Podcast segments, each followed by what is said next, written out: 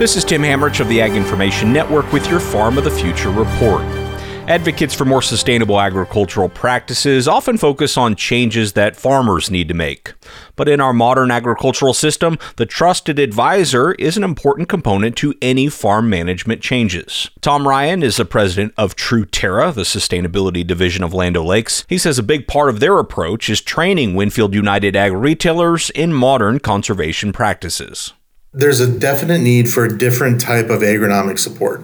When you talk about conservation agronomy, it's much different than the type of agronomy that I worked in when I was in retail, where I was a certified crop advisor. You know, now there's a much greater need for that understanding of, of how do you take the traditional agronomic skill set and then marry it uh, in a way that can bring forward this conservation skill set into a new type uh, product knowledge or support that we provide growers.